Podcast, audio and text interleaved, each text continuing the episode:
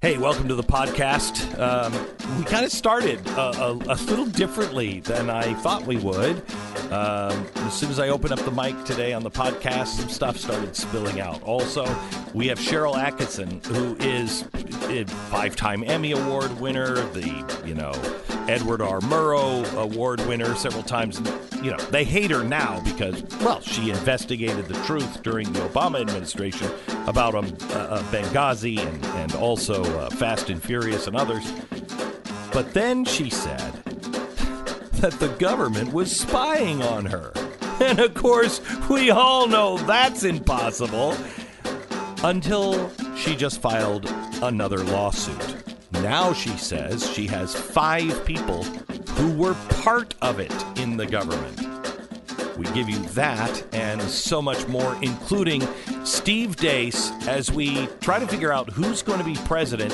He makes some bold predictions. Who's going to be the president? Who's going to be the the presidential Democratic presidential nominee and vice presidential nominee? And also, um, I get to announce, uh, thank, thankfully, a wonderful new program called Stu Does America because that's what the people need right now. Stu to do America. You know, America is made out of you, and I want to do you. So we're here. That is beautifully put. Oh, subscribe on YouTube and wherever you get your podcasts, like right here where you are right now. Why not stop right now go to search for Stu Does America and just click subscribe because that makes you a better person. It makes Glenn upset. So both All of those things him. are good, and you should do that right now. New show starting uh, in full, full in February, uh, five nights a week. So lots of too much stew for you. Always about him. Help me. I'm on fire. Put me out. Here's today's podcast.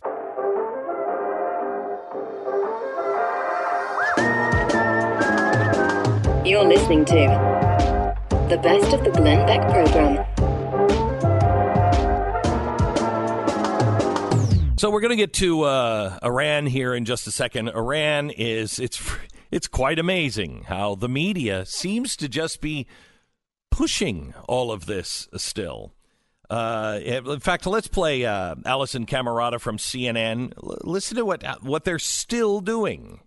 Are you surprised that Soleimani's death seems to have united the people? We saw something like a million people turn out on the street there to commemorate him. Well, I would dispute the premise that it has united the people, certainly not on the streets of Iraq. You would have to only believe Iranian state reporting to think that's true. I, I hear you, but we have seen with our own eyes the crowds, the crowd size that did turn out for Soleimani's funeral. Did that surprise you? Well, and in one of the enduring ironies of life, we now have the Iranian supreme leader talking about crowd sizes in his own country. Just to be clear, are you saying you don't believe the video of the million people who turned out for his funeral? No, I, I have no doubt there are many in Iran uh, who are, are wailing at the death uh, of Soleimani. It is amazing to me how we have a media and a Democratic Party that are so lost to the people. I don't even I don't even recognize them anymore. I don't think they recognize reality anymore. They don't see Did you miss? Even I saw this this weekend. Did you miss all of the video of the people that are on the streets that are chanting death to Khomeini? They don't want death to America. Where were your cameras this weekend? Where are you today? Where is the media? Where are the Democrats? It's truly remarkable how the Democrats have left, I think, even the Democrats behind. The Democratic Party has has left the voters behind. I, I, I don't know. I don't know a single Democrat like this. I don't know a single Democrat who is who is in as much denial as the Democratic Party leadership and CNN and the other media sources. I spent the weekend with people who should have been in denial and weren't. on the toughest of things, only to return to work and see the media in absolute denial. Why? Why? What is it they're afraid of? The best of the Glenn Beck program.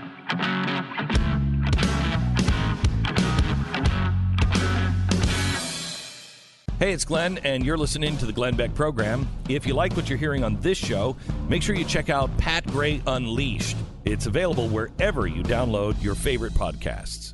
I want to play this clip from Rashida Tlaib and and just just ask, as a mom, how's she doing? Listen.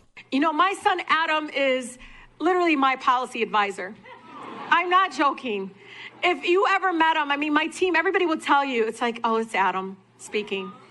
You know, he's a person, he's like, I'm so tired, mom, of people saying capitalism and socialism. Why not peopleism?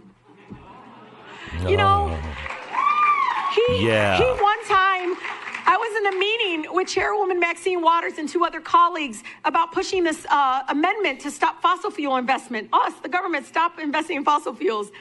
And he whispers to me, Mom, can I have a piece of paper? And of course, he doesn't know how to whisper. Um, and I give him this piece of paper. You know, he sometimes likes to sketch.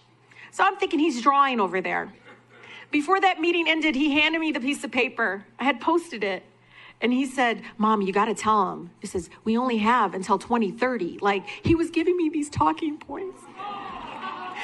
And at the end of the oh. meeting, I put it up and I share it to share me, share, Chairwoman Waters and my colleagues, and she just smiled. And I thought to myself, God, if we could just clear the room and sometimes put kids in the room. Yes. Wouldn't it be great? Her kid believes that 2030 we're done. Is you're bragging about that?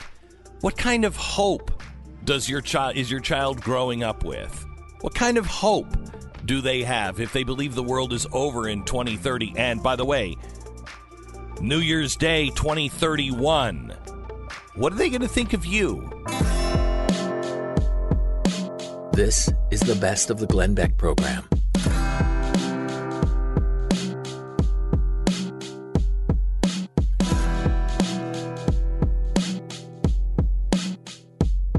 Hey, it's Glenn, and if you like what you hear on the program, you should check out Pat Gray Unleashed. His podcast is available wherever you download your favorite podcast. Hi, it's Glenn. If you're a subscriber to the podcast, can you do us a favor and rate us on iTunes? If you're not a subscriber, become one today and listen on your own time. You can subscribe on iTunes. Thanks. Sharyl Attkisson is investigative reporter. She's the host of Full Measure with Sharyl Attkisson, uh, and uh, she joins us now. Uh, welcome to the program, Sharyl.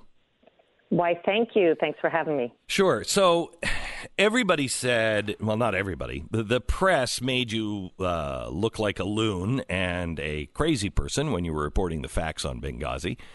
And then I'll never forget the video that you you took. Maybe you were in a hotel room or something. I can't I can't remember exactly, but I remember you having on your phone tape of someone turning on your computer and I think deleting things from your computer. Was that what was happening? Well, that was way after the initial forensics and discovery of the government intrusion on a third computer. Yes, while I was working, uh, there was a remote access and hyper quick deletion before my very eyes of something that is not possible to do by holding down a key yourself or anything like that. And yes, Media Matters launched an effort to talk to a supposed forensics expert who'd never looked at any of these computers, who declared I was holding down my backspace key or that it was stuck, and therefore none of the computer intrusion story was true, and it was all just you know sort of made up craziness. Mm-hmm. I don't. I think and I don't think it took hold as much as they hoped. I mean, that was widely reported in the liberal press, but um, I do think most people understood we have and had the forensics that prove the government intrusion from the start. And now, as you said, we have a federal agent, former federal agent involved in the surveillance, who has uh, admitted being part of it and helped us with some information. Okay, so tell me how that came about. How did you how did you get this how did this guy flip or this woman flip uh, and and why? The lawsuit um, that I fought for about six years at great expense with the government fighting every step of the way. So I never got a page of discovery. Was ultimately dismissed last year with the main judge, although there was a great dissenting judge who disagreed, but the main judge saying I should have the names of the agents, not just the forensic proof showing the government did it. I needed to know the names of the people who were involved. And we argued we can't do that unless we get discovery. So it was this horrible loop. Right. Um, but we put out sort of an all call for information because we were at a dead end if that's what was required. And we were contacted by a number of people that have been vetted not by me. So I have limited information, but my attorneys have been researching and vetting people for four to five months. And as for motivation, I don't know, except it could be, you know, these are shady characters involved in doing this. You can imagine the federal agents who'd be willing to do illegal surveillance on lots of Americans, according to this information, not just me. That's all along why this was important. It wasn't because of me. But uh, one of the people we name in the lawsuit is a former Secret Service agent who's in prison for other government corruption already. So these are the kinds of people you're dealing with that you have to sort through the truth and sort through their information. And, and my vetters think that they have very good information now. Will it be enough to convince the judge to let us open this case with the names? I don't know. So, Sharyl, it would it would be kind of uh, comforting to know that these were all rogue agents. Um, but do you believe that that is true? Is that what the evidence is showing you that these might be all rogue agents, or was there coordination? There was, according to our information, coordination out of a sort of a task force, you could call it, run out of the U.S. Attorney's Office in Baltimore at the time under then U.S. Attorney Rod Rosenstein, with a task force of people that included FBI, Secret Service, um, contractors that were tasked sometimes to ATF, DEA, Secret Service, and FBI.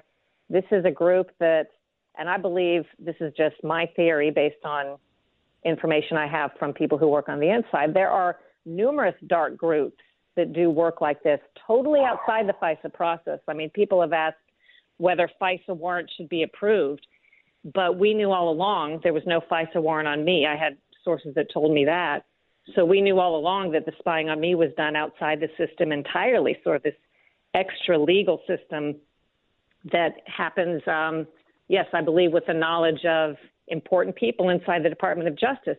Therefore, Glenn, we're at this loggerheads where no matter what we know, even if the guys bring themselves in handcuffs to me or to the government or to the courts, if Department of Justice doesn't want to hear it, doesn't want to prosecute themselves, it still goes nowhere unless there's, I guess, somehow enough public pressure for people to say do something. So uh, the the Justice Department, uh, I mean, we've lost we've lost justice and intelligence in this uh, country in more ways than one. But those two departments, I think, are really, really screwed up. Uh, they were um, they were turning a blind eye uh, at at best but I think the corruption starts at the very, very top. Is there any indication to you that any of this stuff? Because I mean, Trump is is is paying the price for this kind of corruption himself uh, right now. Is there any any clue that this stuff is going to be cleaned up? Is there anybody that is is going to ride into the rescue here? So far, sadly, no. I mean, nothing has changed for us in fighting our lawsuit at Department of Justice between the Obama administration and the Trump administration. The same people are still fighting it. They don't seem to care about the forensics, which again, these are undeniable forensics. It's not something you can dispute as to whether the government's software and the government's IP addresses were involved. They're still fighting it instead of doing the obvious, which they should say, boy, this is serious. We need to get to the bottom of who may have done this. They're, they're, you know, in essence, covering up and obstructing. And I, I don't know what to do about that except to say that, in my view, there are still people in important places that don't want things like this to come to light. And I think that's in part because, as I said, this is way bigger than just the surveillance on me. Who cares about that other than me? But this was done, we believe, and our information says, on hundreds of innocent U.S. citizens and other journalists. I just happen to have the intel contacts to get the forensics exam and and prove it. So tell me exactly what they were doing to you and what you think they might be doing to others? They were around March of 2011, um, surveilling me, ATF agents who were involved in exposing the illegal Fast and Furious operation that the government had denied at first, moving weapons into a sovereign nation of Mexico into the hands of Mexican drug cartels. And they were ineffectively monitoring everything I did on my computer through government software proprietary only to the U.S. government intel agencies that we see in our computer, in my computers, while I was at CBS. So they could monitor all my keystrokes. They got into the CBS program. CBS announced this, by the way. There's not any disputing this. That you know the programs were, their computers were infiltrated. Not just my forensics, but we hired a separate forensics team at CBS that confirmed uh, the intrusions. And um, they were able to use Skype you know, I don't use Skype anymore because I didn't know at the time. It can be activated silently by government or government software. They can listen in on what your conversations are without you knowing it, and they can exfiltrate files through Skype, which they did. Um, they had which means they can go in. Which means they can go in and take files that you have on your computer that are not related to Skype and take them right. without you knowing. Yes, right. They could remotely operate my computer at any given time. You know, they can set up an operation where they can access it as if they were sitting at your computer. I mean, all kinds of things. Basically, wanting to know, I assume, what I was working on, what I was about to report, and most importantly, what Obama officials or administration folks were talking to me and giving me the information that I was using to break stories with. Uh, who do you think this affects in the real world? What I think some people may miss about all of this is if they are, there were three classified documents planted in my computer as well. And planted? How, wait a minute. Well, what, do you, what do you mean? Planted in your well, the, the forensics show that deep in my operating system, in a place I didn't even know existed because I don't know that much about computers, there were government classified documents that I didn't put there.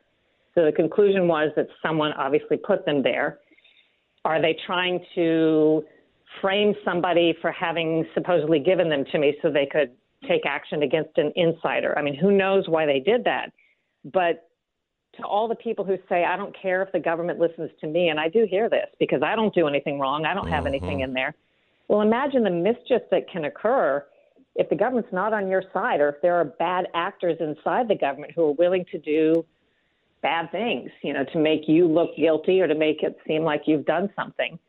Um, there's other information that's not in the complaint yet that's very chilling um, that I don't want to talk about yet for legal reasons. But the kinds of stuff they were allegedly doing to me and other Americans would just, you know, it's even more chilling than what I've described. So and, we should all be concerned. And when do you file that?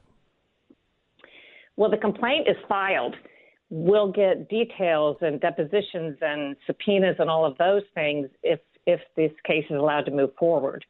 And that's where I think a lot more information comes out. How can the average person get involved and help in this if they want to, Sharyl?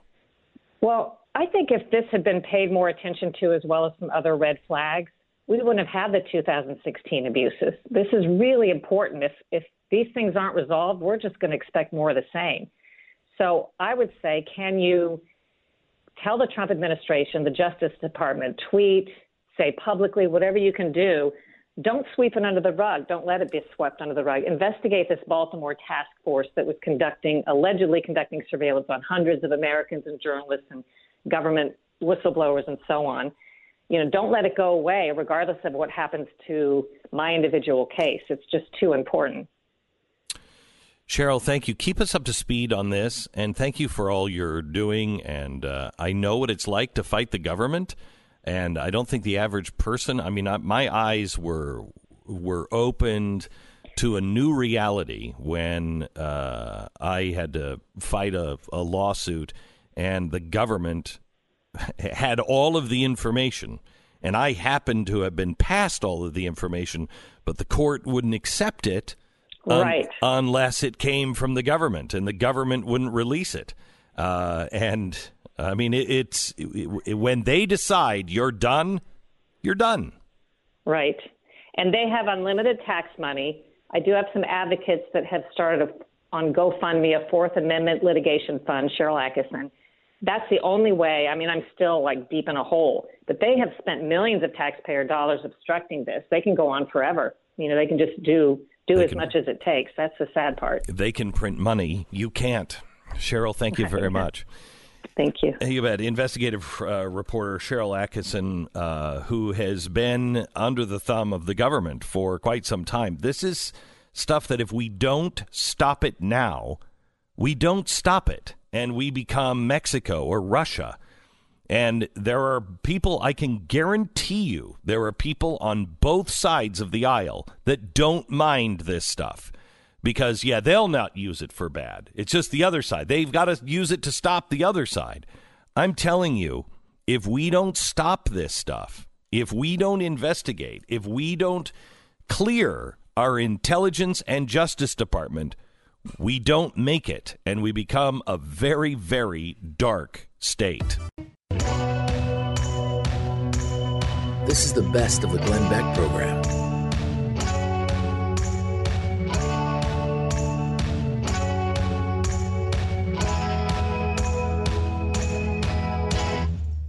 Like listening to this podcast? If you're not a subscriber, become one now on iTunes. And while you're there, do us a favor and rate the show.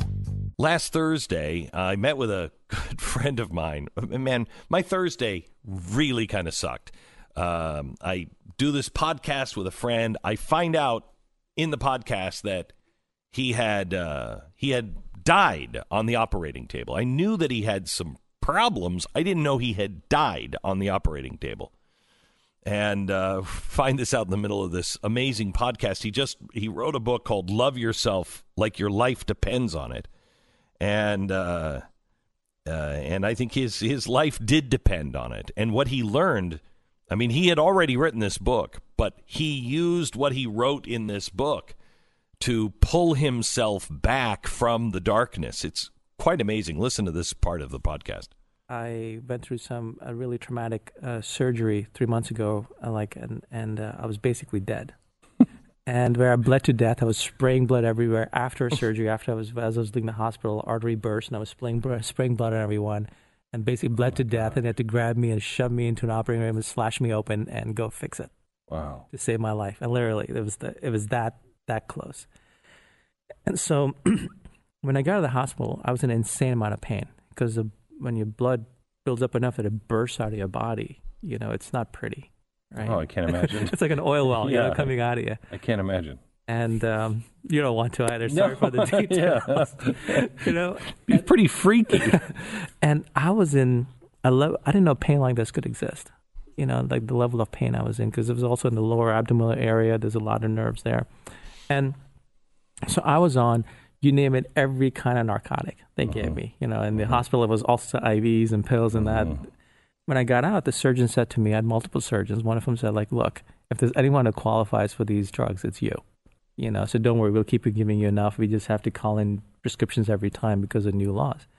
And a week into it, and you know, let me tell you, they're nice. They dull the pain. They kind of make you not care. You're just Yeah. lying there, and also you're lying there incapacitated at home. And I realized a week into it, I went off cold turkey, just cold turkey. Why?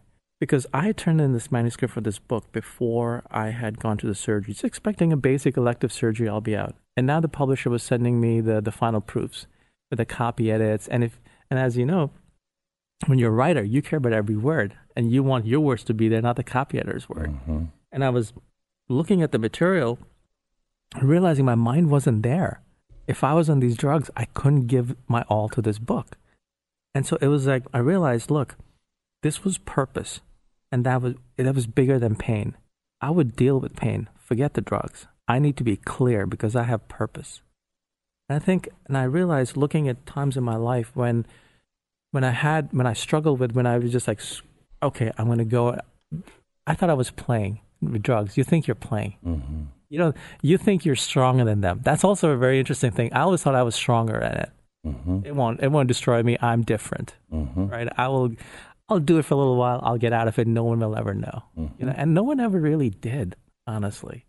You know, Um, but for but the grace of God, here am I, because I tried them all, and there there's dangerous stuff out there, and I was I think I was trying to destroy myself. And but those are the times where I think I didn't have purpose, where I was drifting.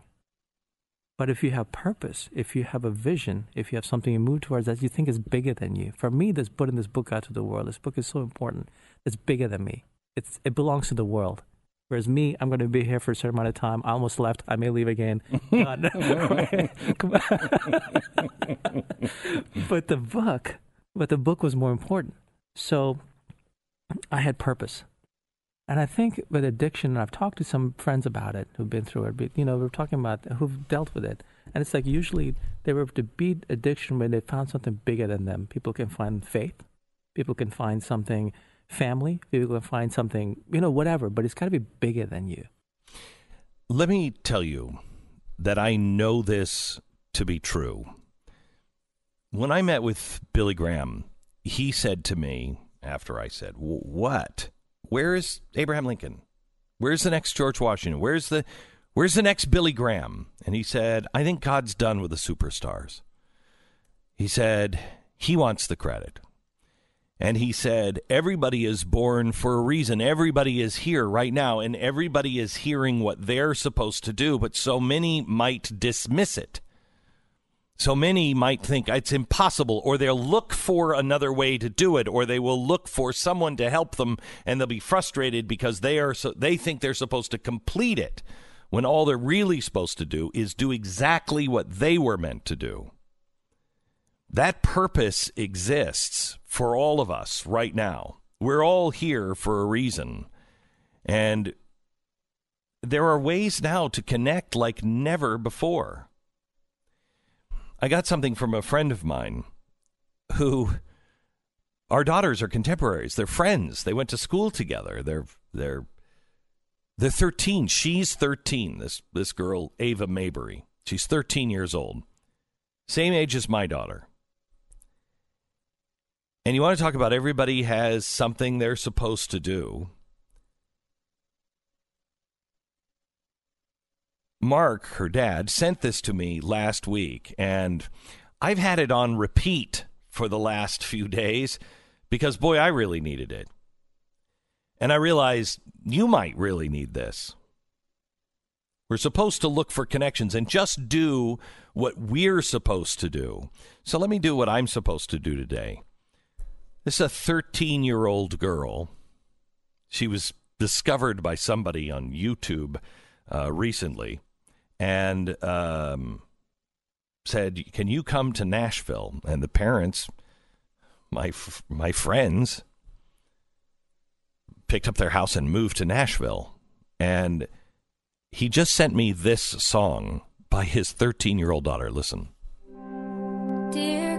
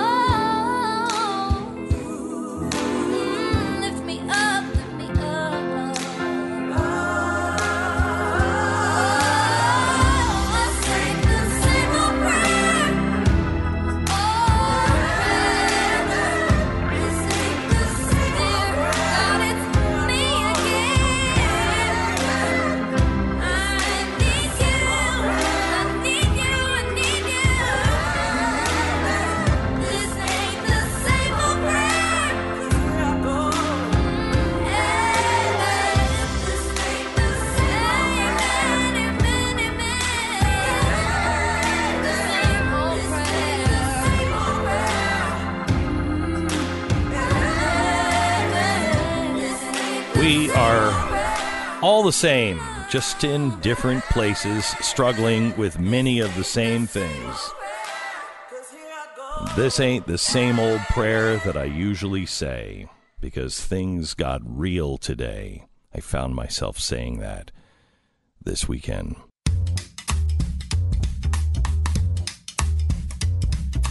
You're listening to the best of the Glenn Beck program.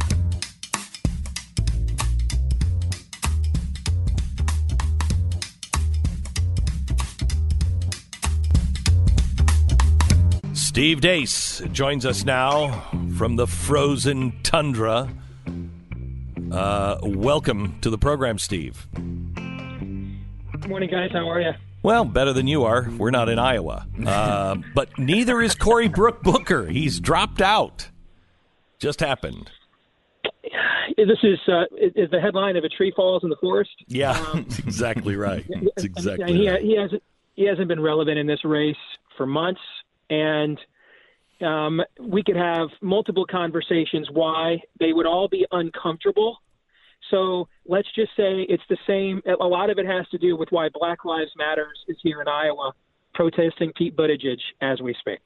Uh, and and tell me about that. Well, you've got a confluence of events here, Glenn, and you know I've I've worked in um, uh, ministerial cooperation between black and white churches here in Iowa, uh, er, and, and organizing uh, people in of different racial persuasions for common local political causes in the past. So I have a limited amount of experience with this, but it's far more experience than most whiteys have. Yes. reality- and, and the reality is that um, I don't know how else to put it, so I'll just put it very bluntly. Black America is just not down with the charge of the Light and the Loafers Brigade. They're just not down with it, and and some of it is the is the is the influence of the black church. If you go look at marriage amendments across the country, I mean, if you look at the way the the marriage amendment performed in California, winning there. Um, if you look at how it overperformed Mitt Romney in states like uh, Maryland, uh, in 2012 in the election there, it's always with huge, overwhelming black voter support. So that's number one. The other reason is you have a hierarchical, hierarchical rivalry here, where on the intersectionality meter, sexual uh, sexual behavior has replaced racial politics atop the food chain, the intersectionality food chain. And so, for a more leftist secular group like Black Lives Matters, that's a major issue where they're in the back of the pardon the expression, they're in the back of the Democrat Party bus right now. I mean, on the same day that the Supreme Court did its first decision in favor of so-called gay marriage, that same week it voted, it got rid of the Voting Rights Act of 1964. And so you've got this tug of war going on in the left between these two groups, and Pete Buttigieg is right at the epicenter of mm. this, and that's and that's why you're seeing he has zero black support in states like South Carolina. That's because of the black church there. And in Iowa, that's why you see Black Lives Matters is coming here. It's because he represents a special interest group that has replaced them in the in the left hierarchy. Do you see any, re- uh, Steve? I, you know, the Cory Booker thing is fascinating to me in that, like, the media seemed to really love him. They kept saying what a great job he was doing in these debates. And now I'm look, I'm not in the demographic here of Democratic voters, so maybe I'm missing things. But I always found him to be very creepy. Uh, and strange,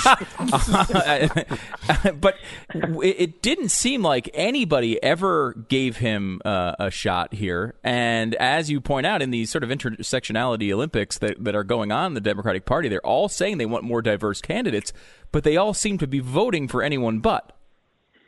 Everybody wants diversity if it's their version of diversity. And the thing with Cory Booker is, um, he if he were a candy bar, it would be called what you ma call it. Um, it, there have been rumors about his sexuality, about his personality, about all kinds of things. And I think the fact that he just didn't satisfy, check any particular box in any of those in any of those components is why he committed the cardinal sin of politics. And that is the number one thing every politician has to do first and foremost is you have to build a base. It can be a small and devoted one, it can be a big one, but you need a base that provides you the infrastructure to grow as a candidate, both from a support mechanism uh, and then a word of mouth mechanism and then a legitimacy mechanism. And he just never did that.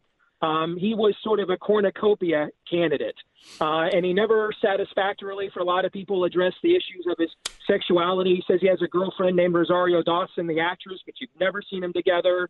He's never addressed that. He doesn't really address racial issues all that much um, except in the one debate with Joe Biden and Kamala Harris did it actually better. Uh, it's just, you know, what is he? What was he as a candidate? What, what what base in this party did he represent? And the answer turned out to be none of them. Let me uh, go to your predictions uh, for the election. Uh, they're pretty bold. Uh, in fact, because they're so specific.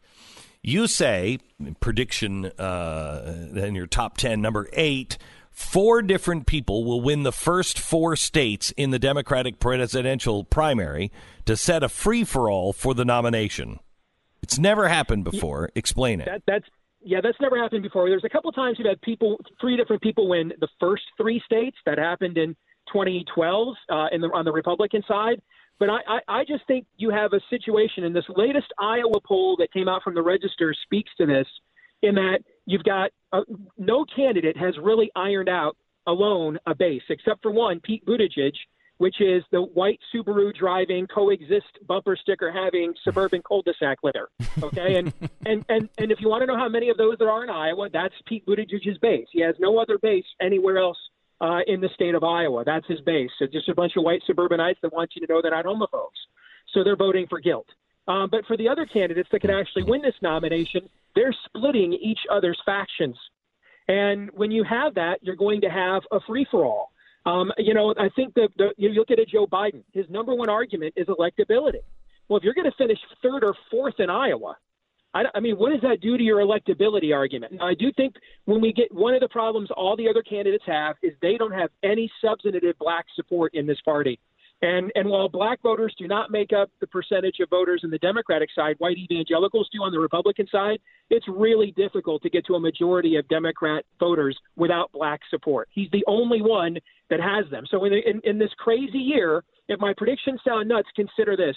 The oldest white, the oldest looking sounding white guy in the race who comes across incompetent most days is the only one who has really any black support. So there you go. Mm-hmm. Okay. And, wow. And, and, and, and if he can just stay alive, if he can get to those to South Carolina and all those southern states that come in on Super Tuesday, he could certainly win enough of those. It wouldn't give him the nomination, but it would keep him alive to a convention. And then then I think whoever emerges from those first four states between Bernie Sanders and Elizabeth Warren, whoever cancels the other out is going to win California.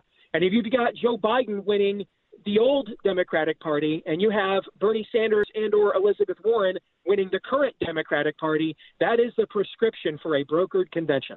So you have Pete Buttigieg winning uh, Iowa, Bernie Sanders New Hampshire, Elizabeth Warren Nevada, and then uh, Biden in South Carolina. And I still think, even though Buttigieg's numbers have dipped quite a bit in that Iowa poll, the reason he could possibly still win is how strong Bernie Sanders and Elizabeth Warren are. You know, we talked last week. I talked about the fact that Elizabeth Warren's dipping, that when they get into that caucus room and they start straw polling each other, those leftists huddle together and like, hey, we we you know uh, we either hang together or we hang separately here. One of these guys or gals has got to go. Well, if they both go in there with a reasonable chance expectation of winning, it's going to be really difficult to have that kind of a conversation. And I could see the socialists or the Soviets, because uh, they're both socialists, Freudian slip. I could see the Soviets and and the and the more softer side of Sears version that Elizabeth Warren represents, kind of canceling each other out. And then I could see a Pete Buttigieg with 19, 20, 21, 22 percent eking out a small victory here. But Steve- that would have to be his scenario. It's interesting, Steve, because what you described with the first four states is the dream scenario of one Michael Bloomberg, who is currently running basically unopposed in the Super Tuesday states and throwing a quarter of a billion dollars at, it, at that. If this comes together, does he make a dent? Does he win a couple of these states? he doesn't represent either Democratic Party. I think Michael Bloomberg's long-term game here is he is trying. I think he's game planning that this thing goes all the way to Milwaukee, and they have to come out of here with. And he, and, and you have to understand, Bloomberg comes from this old political model. Forty percent of people are Republicans, forty percent are Democrats, and elections are won by the twenty percent in the middle. And Barack Obama and social media wrecked all of that. National elections are now determined by who can frame the battlefield for the most max base turnout. Mitt Romney is the first candidate ever to win independence in 2012 and lose an election. So, so that that model is antiquated. Mm. But I think he's operating on that model, and he's going by, hey, they got to come out of a convention with some kind of compromise candidate, and maybe that could be me. And you say that there's going to be a move at the convention to nominate Michelle Obama as the Yeah, compromise candidate. Yeah, she's the most logical name, but you know, you don't leave a seventy thousand square foot palatial estate Martha's Vineyard or whatever that they just bought in order to get in order to get called uh, you know trashy Michelle by Trump on Twitter for three months. You're not doing that. So I think I think that'll be the the fantasy of you know several on on cable news networks uh, and within the uh, the leftist intelligentsia, and it will be entertained there quite heavily. But I don't think that she will. She's going to come off the bench uh, and and take that kind of a beating because right now she can say whatever she wants, do whatever she wants, make as much money as she wants, and have none of the daily grind of actually being a candidate. So th- um, when she's not the candidate, you believe it will be I think it'll be Bernie Sanders because if you go to a brokered convention, there's two ways you win there, guys. One way is you're everybody's second second safe choice.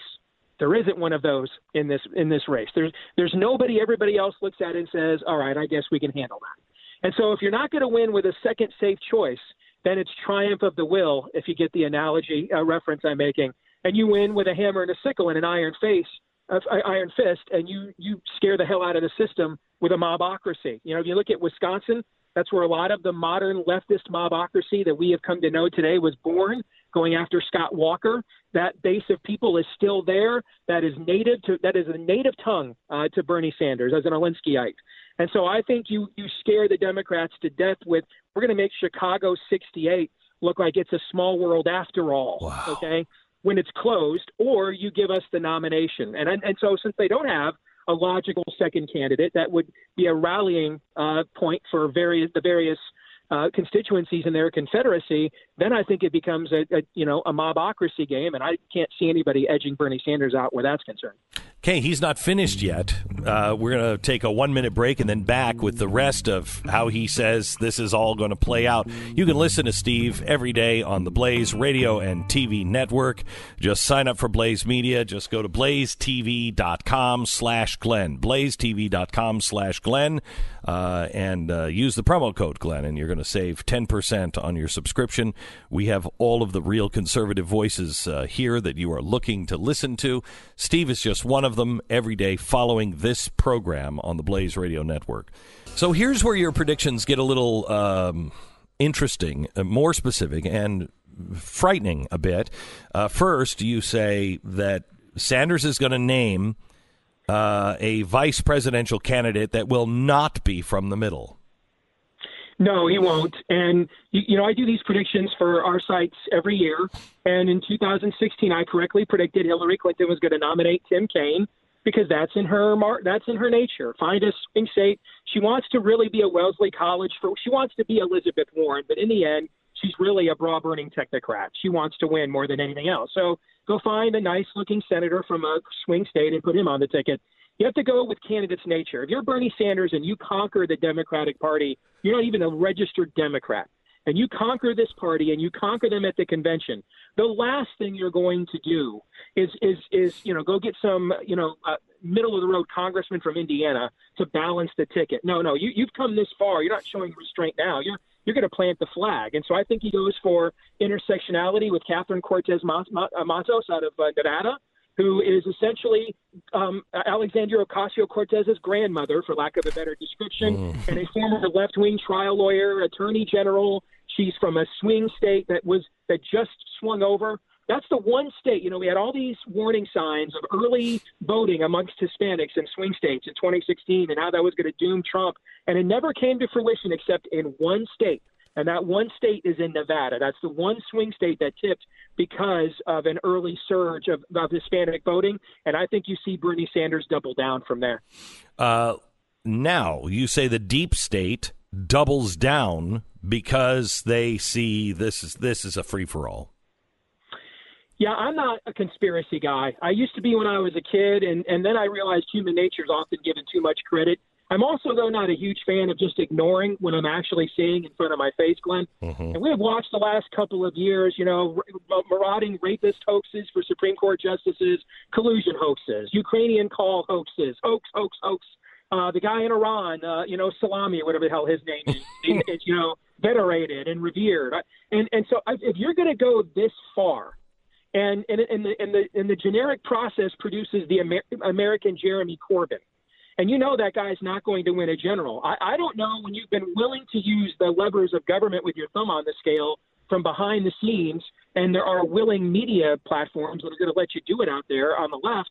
I, I don't know why you'd hold up now. So, so I think like those bureaucrats that came out and testified at the, the impeachment hearing, whose grounds for impeachment really was I didn't like Trump's foreign policy.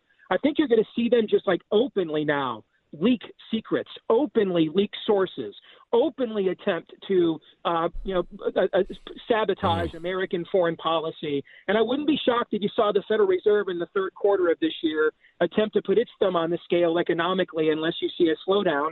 Because if if, if you're going to go this far in trying to discredit an administration and the people it appoints, right when right when the American people are potentially about to give it another four years, I, I don't know why you'd suddenly decide, you know what, maybe we should let the people rule after all. I, I don't think that's human nature either. And even though you call for even more turmoil than what you just said, your number one prediction is Trump wins.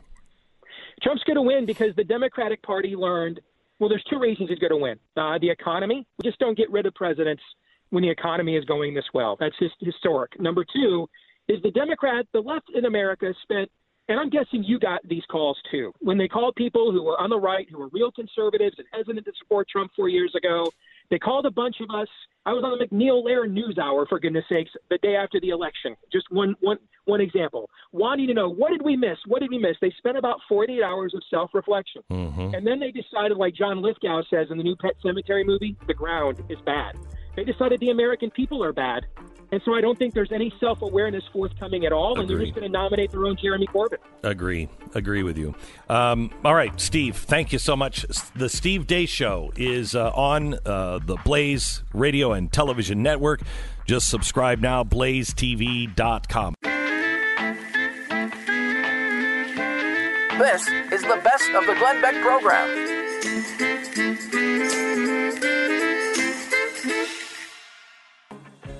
Born on February 10, 1964, Glenn Edward Lee Beck became accustomed to entertaining large audiences from birth. In fact, he was the 13th most visited child in the hospital the week he was born. Glenn grew up like any young man, watching Shirley Temple movies, organizing tea parties for his collection of dolls, and getting beaten to a pulp by neighborhood boys and girls. All activities he continues to enjoy to this day. Glenn's father was a baker, thus Glenn's unquenchable passion for pastry. It was believed by many that this would make Glenn into the family's best baker to date.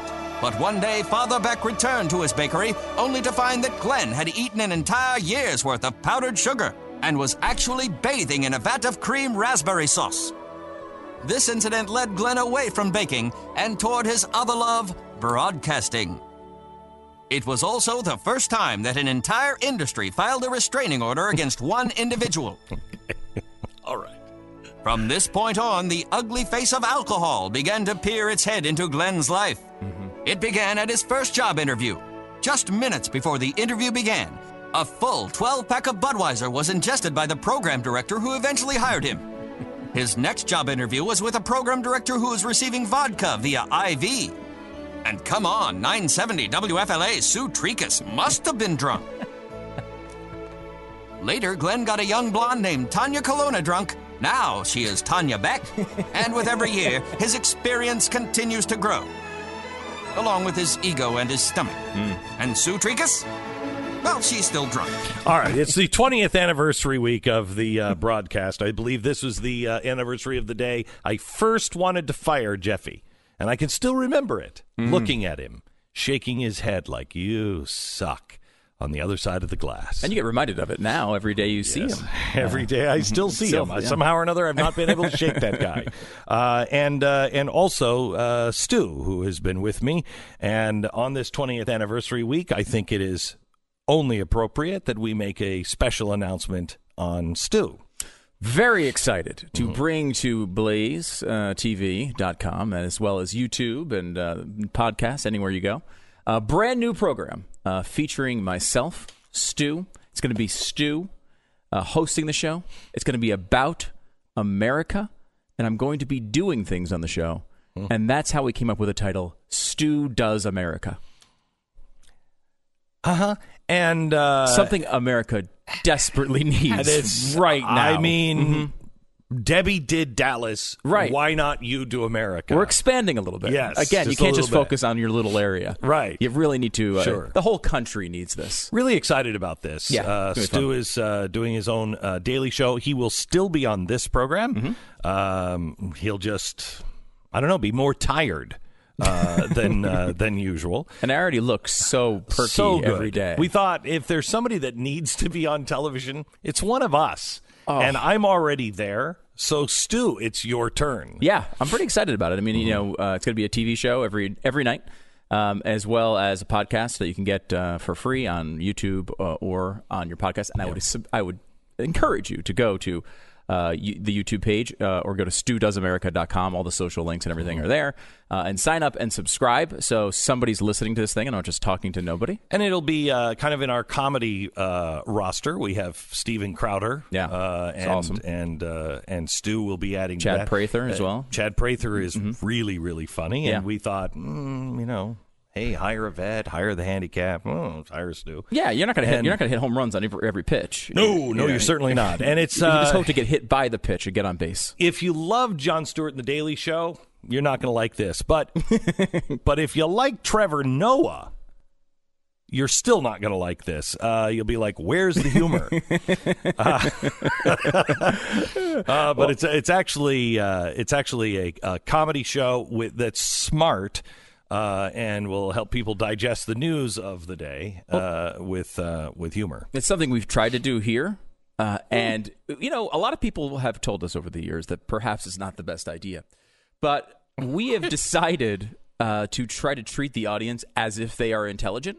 Now, we don't know everyone in the audience. There could be a lot of really stupid people there. No, I'm How- sure there are. Every audience. has to be some. You can't have 50 million, a footprint of fifty Yeah. million people and not have some real dummies. Oh, there's got to be Yeah. a ton of morons. It's not you. Uh, not if you're listening right now. It's not you. Not you. It's the a- people probably with uh, with last hour. You, you are the smart ones. They're the dummies. There's You're special. some- yeah, You're you- special. You make a difference. You get a trophy. Those people suck. Uh, but I mean, that is a different thing, I think, than you're getting across the media landscape right now. I mean, look, you can get some conservative content, and there's a lot of great stuff out there. Um, but w- there's been a, a, a I think a a um, a lack of this in the media as a whole. That anyone who's going to admit that conservatism isn't uh, the same thing as Nazism or racism, you go to the media, it's hard to find that. It's hard to find stuff that you know. A lot of times, you just kind of get either something that's uh, entertaining or something that has uh, it, some intelligence to it.